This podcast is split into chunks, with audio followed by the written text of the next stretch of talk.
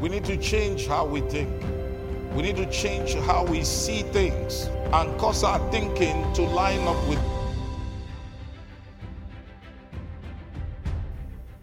Romans chapter 12.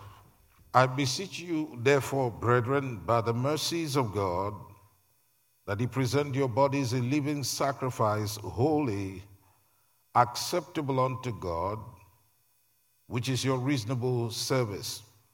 And be not conformed to this world, but be transformed by the renewing of your mind, that ye may prove what is that good and acceptable and perfect will of God. For I say through the grace given unto me to every man that is among you, not to think of himself more highly than he ought to think, but to think soberly, according as God had dealt to every man the measure of faith. So the Lord is telling us first is that we present our bodies to Him as a living sacrifice. Our bodies are no longer ours, they belong to God. But number one is not possible without number two. Verse 2. We need to change how we think. We need to change how we see things and cause our thinking to line up with the Word of God. As long as our thinking does not line up with the Word of God, we will not fulfill the plan of God. It is said that where a man's mind goes, there goes the man. We need to think the way God wants us to think. And that's what he's telling us there that we should not be conformed to this world, this particular system, this particular earthly ways of doing things and reasoning. Hallelujah. Can you put the amplified version? Do not be conformed to this world, this age, fashioned after and adapted to his external superficial customs, but be transformed, changed by the entire renewal of your mind, by its new ideals and its new attitude. These new ideals and attitude are found where in Christ, so that you may prove for yourselves what is the good and acceptable and perfect will of God, even the thing which is good and acceptable and perfect in His sight for you. We don't live after the counsels. When you when the Bible says be not conformed to this world, let, us go to Psalm 1. Psalm 1 you know, we, we no prophecy of the Bible has a private interpretation. We allow scripture to explain or expound. We allow other scriptures to confirm what we're trying to think. If we if we if we believe something about a scripture as we go along and read other scriptures, it will either confirm what we're thinking or it will, it will tell us what God is trying to say. Other scriptures explain what God is trying to say. it's one body of truth. Hallelujah. He said, Blessed is the man that walketh not in the counsel of the ungodly. Now, the people of this world constitute the ungodly, those who do not know the Lord. And so their reasonings will be old. After their experiences in this world, after their fears, after the understandings that they have, cause superstitions that they have, every kind of thing that they've already that they have in this world that does not line up with God. So we can't follow their counsel. God says not to walk in the counsel of the ungodly. The ungodly do not know God. So there's nothing they're going to say to you that will be beneficial to your Christian life. It will always seem to undermine, not seem, it undermines God because they can't see Him. And they're very proud of their thinking. And some of the things that they say make no sense to us. But to them, it makes a whole lot of sense. And they misinterpret scripture. because they don't allow other scriptures to open up or to tell them what God or qualify what God said somewhere. They just take one verse of scripture and they run with it. It's a blessed, happy, fortunate, prosperous, enviable is the man who walks and lives not in the counsel of the ungodly, following their advice, their plans, and purposes, nor stands submissive and inactive in the path where sinners walk. They, they walk in their path. When you come there, you cow down and you say nothing. You're inactive. But sometimes these days you have believers who actually vote for ungodliness. In fact, you have believers who say nothing when everything is going wrong. And if another believer says, This is wrong, they say, You know, the master says you shouldn't judge. Jesus said not to judge. But the Bible tells us something. The Lord Jesus said, I have many things to say to you, but you are not able to bear them now. Howbeit, when the Spirit of truth is come, he will guide you into all truth and show you things to come. And he will bring to your remembrance all that I have said unto you. In First Corinthians chapter 2, let's see what the Bible says about this matter of judging. For what man knoweth the things of a man, save the spirit of man which is in him? Even so, the things of God knoweth no man, but the Spirit of God. Now we have received not the Spirit of the world, but the Spirit which is of God, that we might know the things that are freely given to us of God, which things also we speak, not in words which man's wisdom teacheth, but which the Holy Ghost teacheth, comparing spiritual things with spiritual. But the natural man, receiveth not the things of the Spirit of God, for they are foolishness unto him. Neither can he know them because they are spiritually discerned. But he that is spiritual judgeth all things, but yet he himself is judged of no man. For who had known the mind of the Lord that he may instruct him? But we have the mind of Christ. We're not praying for the mind of Christ. We have the mind of Christ. When you got born again and received the fullness of the Spirit, you receive with it the mind of Christ. With Him, the mind of Christ. Bible says that God had not given us the spirit of fear, but of love and of power, but of power and of love and of a sound mind. That is the mind of Christ. We have the mind of Christ. And somebody says, but why are we reasoning the way sometimes that we reason? That's what the Bible says. Be not conformed to this world, but be transformed by the renewing of your mind, the entire renovation of your mind. Change the way you think. The world tries to indoctrinate people and the thing is, they've learned some things from the devil, their father, and they do it generationally now, which means that they can indoctrinate children, just teach them from when they're small to reason a certain way. And they begin, and when, when nobody in their homes challenge, challenge their thinking with something else, these children will grow up reasoning in a way that will never allow them to serve God, except something drastic happens. The, the, the, Bible says something to us. He that hath not the Spirit of Christ is none of his. And so you have some people who uh, uh, uh, are somewhat sitting on pulpits that are not even born again. And so they're teaching things that are not right because it, does, it came from a religious mind. And so they define the things of God from their religious perspective. But when you look at scripture, you find out that the God they're describing does not exist. They made it up, it's an idol. But the natural man receiveth not the things of the Spirit of God, for they are foolishness unto him. Neither can he know them, because they are spiritually discerned. And I, I, I, why should I go to church every day? If I go to church on Easter, and tell me where it says in the Word of God that I should go to church every day. it doesn't matter who you love.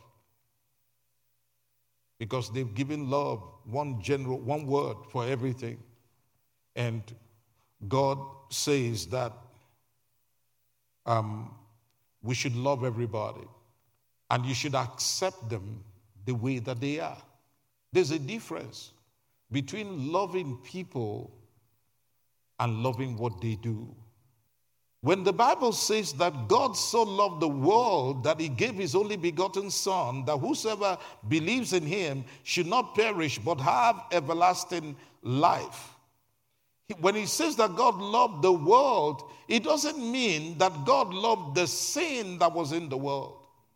It's the people that are in the world that God loves. And he did something to help the people that he loves to come to a lifestyle, to a life or nature that is his. He didn't leave man the way man was. He sent Jesus to redeem us so that he can take us out of what he does not, what he hates. Even though he loves us, what he hates he took us out of it through Jesus Christ. And so we cannot define it as being that God loves everything about man. In fact, the Bible tells us in the book of Genesis that once the Lord said, He regrets that He has made man upon the earth.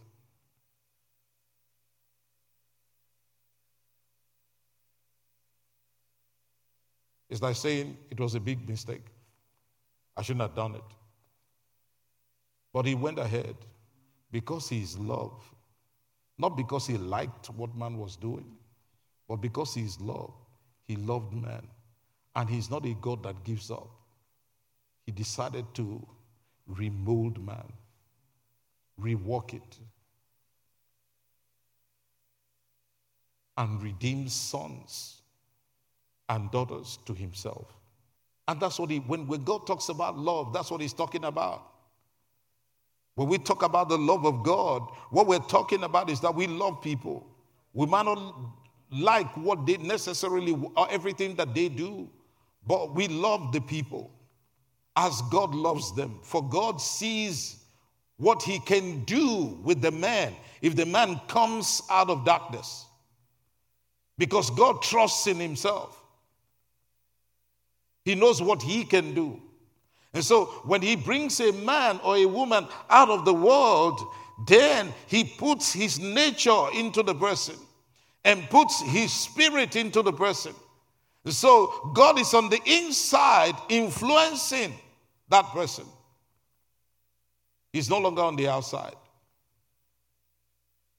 Bible says that God is at work in us to will and to do of his own good pleasure. So he's in us, he's not outside, telling us what to do, guiding us on which way to go, uh, and telling us which way not to go. That's what the Bible says if it was possible, even the very elect would be deceived. But it's not possible. We need to renew our mind, rejig our minds, take away the things that are not of God, and put the things that are of God. You're not supposed to be a Christian, just get born again and leave your mind empty and just be filling it with the old facts. You're supposed to learn new things, put new facts into your mind new understanding into your mind. I cannot divorce just because I feel like.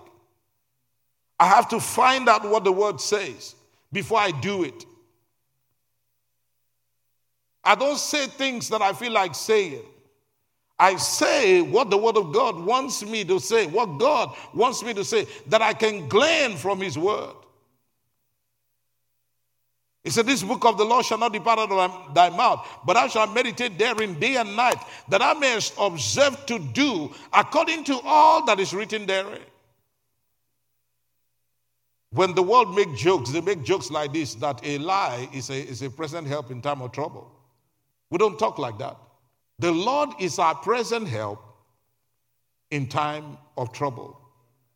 And the Bible says, He said, they were children that would not lie. Therefore, they became my children. Because God is not a liar. So it begins to tell us how we ought to reason. How should we reason? The children of this world have no respect for, for age, authority. They have no respect for parents or the elderly. They have no respect for rules. But we should not be like that. We go into the Word of God and see what does the Word say that we should do? How should we reason? Glory be to God. Even though we are not under the law, there are things we can see, in, you know, because the law is actually in us. It has been put in us. We do naturally what people had to struggle to do. And so when we see something, if it's in the law, it's natural to us that we say, oh, wonderful. Yeah, I've been thinking this. So this is how it actually looks. He said, I shall rise up for the gray head the aged. And so, if, if you're sitting down somewhere and an elderly person walks in, you ought to stand up and let them sit down. And not say, I got here before you did. If you offer and they say no, you sit. Hallelujah. Sometimes you insist because some of them just don't want it to be that, you know, you, you, you insist, sit, sit, sit. Yeah, you can have my seat. Hallelujah. But you see, sometimes you can get up like that and you're standing while you're presenting. One little kid will just come and sit there.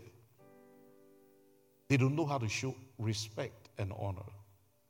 But God said to us, Be not conformed to this world, this world's way of doing things, but be transformed by the renewing of your mind. Think a different way. Think a different way. The reason is that if we don't think that way, we will walk the paths of death. The paths of the fallen man, we will walk it. If something does not have the Spirit of Christ, it does not belong to God. It does not belong to God. It doesn't matter what name it is called. All right. Let's go to Romans chapter 8. Verse 5 For they that are after the flesh do mind the things of the flesh, but they that are after the spirit, the things of the spirit. For to be carnally minded is death, but to be spiritually minded is life and peace. Because the carnal mind is enmity against God for it is not subject to the law of God, neither indeed can be which means that the carnal mind, the unregenerated mind, the mind of the natural person or the person who lives after the senses. There are two kinds of knowledge that we have you have sense knowledge and you have revelation knowledge. Praise God. Now, sense knowledge is, the, is the knowledge that we get by observation in this world, experience, association. Sometimes we learn them. There's revealed knowledge, the one that God gives. The carnal mind only knows things about the senses. Regardless of how advanced that technology is, is still in the realm of the senses. Is what the Bible says that we skew our mind towards. We use it as filter for everything going on in the world. Because he that walketh with the wise will be wise. A companion of fools will be destroyed. And what determines wisdom? The Word of God. The only wise person is God. And He gives us His wisdom, and we become wise as we do what He does or what He says to do. He said to the, he said to the children of Israel, He said, This law shall be your wisdom before the nations. So when we're doing the Word of God, we are doing the wisdom of God. The Word of God is the wisdom of God. And so we renew our minds to think the way God wants us to think. How do I know my mind is renewed? When something comes against the word that have been spoken to me, that I believe that I believed, what do I do then?